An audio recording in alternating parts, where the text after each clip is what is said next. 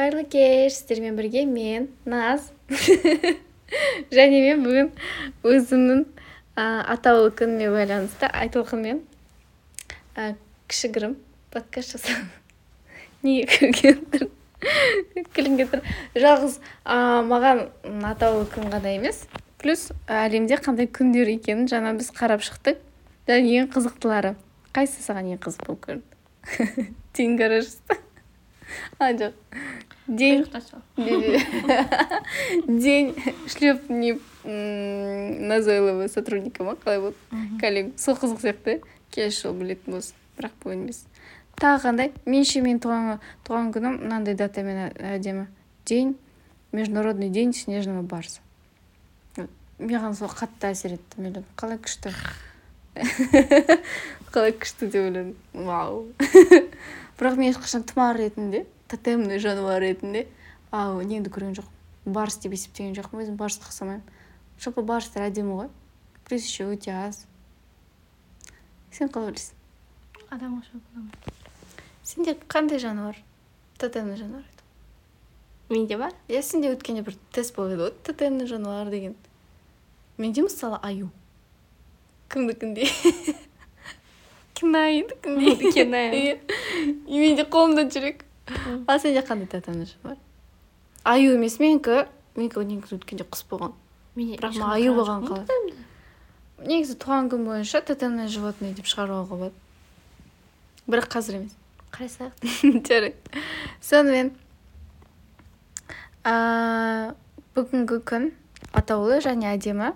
Және мен осыған байланысты айтолқынмен бірге кішігірім кішігірім ғана сұрақтар қоятын боламын. Достарына аударылған қызықты сұрақтар дейді. Айтолқан сен қалай ойлайсың? Өзіңді менің досым ретінде санайсың ба?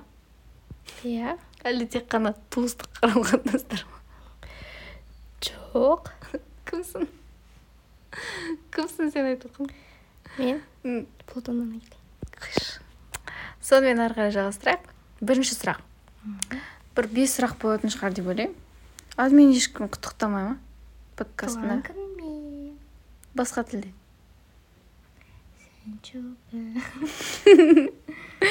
Жақсы. Сұрақты нешіншіден бастайын? Нешінші сұрақ иә мына сұрақтан бастайық өткен түнде саған сенің түсіне не кірді? Өткен түнде түсіме? Кеше. Бүгін. Кеше. А бір нәрсе іздеп жүрмін ба? Бір нәрсе короче бір мистикалық бір нәрсе көрдім есімде нақты есімде жоқ. Мистикаға байланысты ғой сенікі да? Иә оның алдында мен саған айтып ғой кукла ведьма көрді деп. Короче менікі общий жалпы жиынтық бойынша тоғыз деген сан шықты ал тоғыз деген? Ит дейді. Ке жоқ қалай сан екен туған күнді қостым да менде прям туған күні бір жерде менде жеті сан. екі таңбалы сан шығады да. Менде жеті болса ше? Не лорана дей ма жоқ қарашы екі таңбалы шығатын кезде сосын бір біріне қосып солай Иә, шыққан. а иә. менде шыққан кезде сразу бір таңбалы иә жарайды ондай болады ғой. Жарайды келесі сұрақ айтыңызшы түсінде сонымен саған кірді мистикалық затты сен іздеп жүр екенсің иә? Ал мен түсінде көрдім а, незабудка деген гүлдер үлкен а, гүл дестелері бар. Біздің бақшада өсіп тұр екен сол. Екінші күн екінші күн көріп тұрмын. Бақшамызда кішкентай бір гүлдер өсіп бірінші күн. Ал не бойынша? сен тақырыптан жалғыз жатқан жоқсың ба жоқ. Иә. тасбақа екен. Қоша екеуі де онша емес. Сенікі мысық екен. Түсінсіз өйткені ол не болатын болса жиырма үшінші октябрьдан саналатын болса. Окей окей. Октябрь емес қазан. Маған ұнайды қазан деп айтқан. Бәрі шатасады қазан деген октябрь ма деп. Маған ұнайды қазақша айтқан. Сонда бәрі ойланып қалады. Әйтпесе қазір жай ғана айта салады ешкім ойланбайды ол туралы бірақ ешкім есте сақтамайды. Маңызды емес. Егер де а, сенде мақш, ақша ақша маңызды болмаса сен үшін бүгін сомасы қанша болса маңызды емес болса бүгін бүгін не сатып алар едің енді пс дей ма постскриптум назгүлдің бүгін туған күні. Сол арасында жүріп өту керек па? Иә. Ол болмаса ше. Ой бір шынында не алар едім жоқ жоқ саған бір жылқы бере салып ғой сен мен жай жылқы алғым келмейді жоқ енді жай жылқы емес қандай жылқы алып беретін едің бүгін конкурста жеңген жылқыны конкурдан жеңген жылқыны сен оның өмірін қор қылдырамын деп ойламайсың ба? Неге? Сен оны мен қорасымен бірге алып беретін шығарсың? Тамағымен. Жоқ себебі саған айтып тұр ғой ақша маңызды емес деп. Жоқ жарысқа сен оны не істейсің жарысқа қатыстырасың ба? Қатыстырамын. Себебі маған одан да ақша жасау керек емес па? Ол ақша жасамай ма дұрыс па? А иә мен кеше пападан сұрадым. Папа ол қымбат аттарды олар өздерінің аттары ма деп ойладым да. Негізі олай емес қой. Ол елу да елу болмай ма немесе бір проценттік жүйемен иә? Иә үстіндегі ат атты ат ат Иесіне. иә сосын жаңағы аттың иесіне ақша бөлініп алынады екен ғой. Оны да ойластыру керек. екен ойлап түспеппін. Кино көргенде бір. Жарайды. Өмірінде неге өте қатты күлдің? Анализ жаса өмірін полный толық. қатты күлдім иә.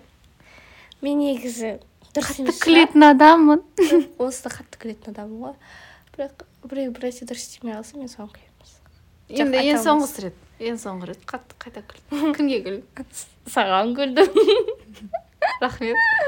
Біздің терезені бағдарламасында жүргізетін адам келмей қалды. Мен оның қалай жеңдім деген кезде. Бағдарламада қатыспаған адам туралы ма? Иә немесе ол қалай сен көзін жойдың нокаутқа қалай кетірдім деген сенің айтқан мысал. Мхм. Енді кішкене қиындау сұрақтар айтайын а көп адамдар сен жайында нені білмейді? Нені білмейді аха мысалы сен жайында адамдар білуі мүмкін мысалы айтолқын там осындай қыз осы жерде оқиды осындай тілдерді біледі деген секілді ше. Не білмейді мысалы сен жайында? Көп адамдар. Көп адамдар не білмейді? Мен өтірікші екенмін шынымен. Шынымен. Шынымен өтірікші екенін білмейді. Барлығы сені шындық деп айта береді мен айтқан сөзімді бәрі шын деп сондай өтірікші болатын болсаң мен сенімен дос бола алмаймын ғой ну енді арасында. Олай өтірік айта беруге болмайды. Сен білесің ғой мен өтірік айтқанды жақсы көрмеймін. Иә. Жақсы. Біздің айтылқын тере өтірікші. Келесі сұрақ.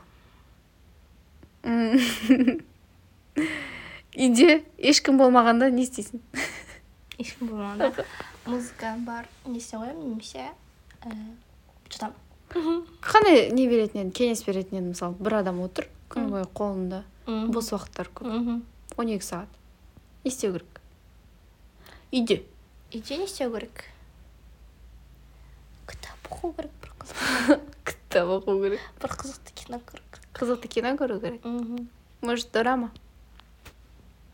Ол да мүмкін бірақ дорама ұзақ қой. Мен оның клиптарын көремін. Өткенде осы жексенбі күні ше түк істемедім түк істемедім тек осы дорама кино клип қарап отырдым ойладым бір күн болатын шығар болу керек шығар түк істе- кейде боласың білесің бе мынандай жағдай болады. М, отырасың көп нәрсе істеу керек бірақ ақырында істемейсің и қайтадан қиналып кетесің сол үшін. Ішіңді жейсің. А іштей жейсің. Неге істемедім неге мынаны істей салуға болады мынаны істей салуға кәдімгідей сен ол жерде демалмайсың қиналасың бірақ эмоционалды түрде сен дайын емессің ешнәрсе істеуге. Жатасың да. Ал егер де сен шешім қабылдасаң мысалы мен бір апта бойы там ә, аттар секілді конкурда секіріп жүремін. Ал бір күнінде аптаның бір күнінде өзіме немесе жарты күнде дейік сенің случайыңда мен барын себебі ешнәрсе істемеуге өзіме сөз беремін. Ешнәрсе істемейсің жақсы келесі сұрақ. Қалай ойлайсың? Жақсы тема найс. Жақсы. Келесі. Қандай? Үш тілек тілейтін едің назираға емес.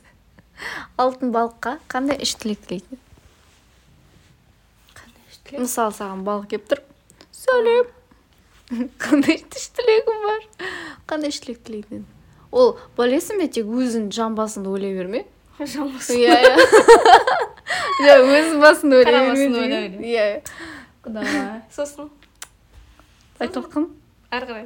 Сараптама жүргізбеме қызықтырмай а, өз басынан ілмей мысалы глобалды түрде. Қазіргі экономикалық социалдық плюс әлеуметтік жағдайды қарастыра отырып мысалы онда адамдардың болмауы шығар. Неге? Онда сен де болмайсың. Ой мен де болмаймын. Онда онда мағына қандай онда үш тілек. Жоқ бірінші мағына сондай бірінші біз ол адамдар қайтадан балық болып кетеді десе. Негізі білесің ба? Неге адамдар қайтадан балық адамдардың шығу тегі жоқ бұрын да винчиға дейін. Ой да винчи ма? Да винчи ма? Жоқ, Леонардо. Да Винчи емес. кім? Біз неден маймылдардан шыққан деп кім айтты? Кім айтты? Ей тоқтай тұршы. Леонардо ди каприо. Да винчи емес да винчи емес. Да винчи. Бірақ та подкаст жазбаған. Жаңа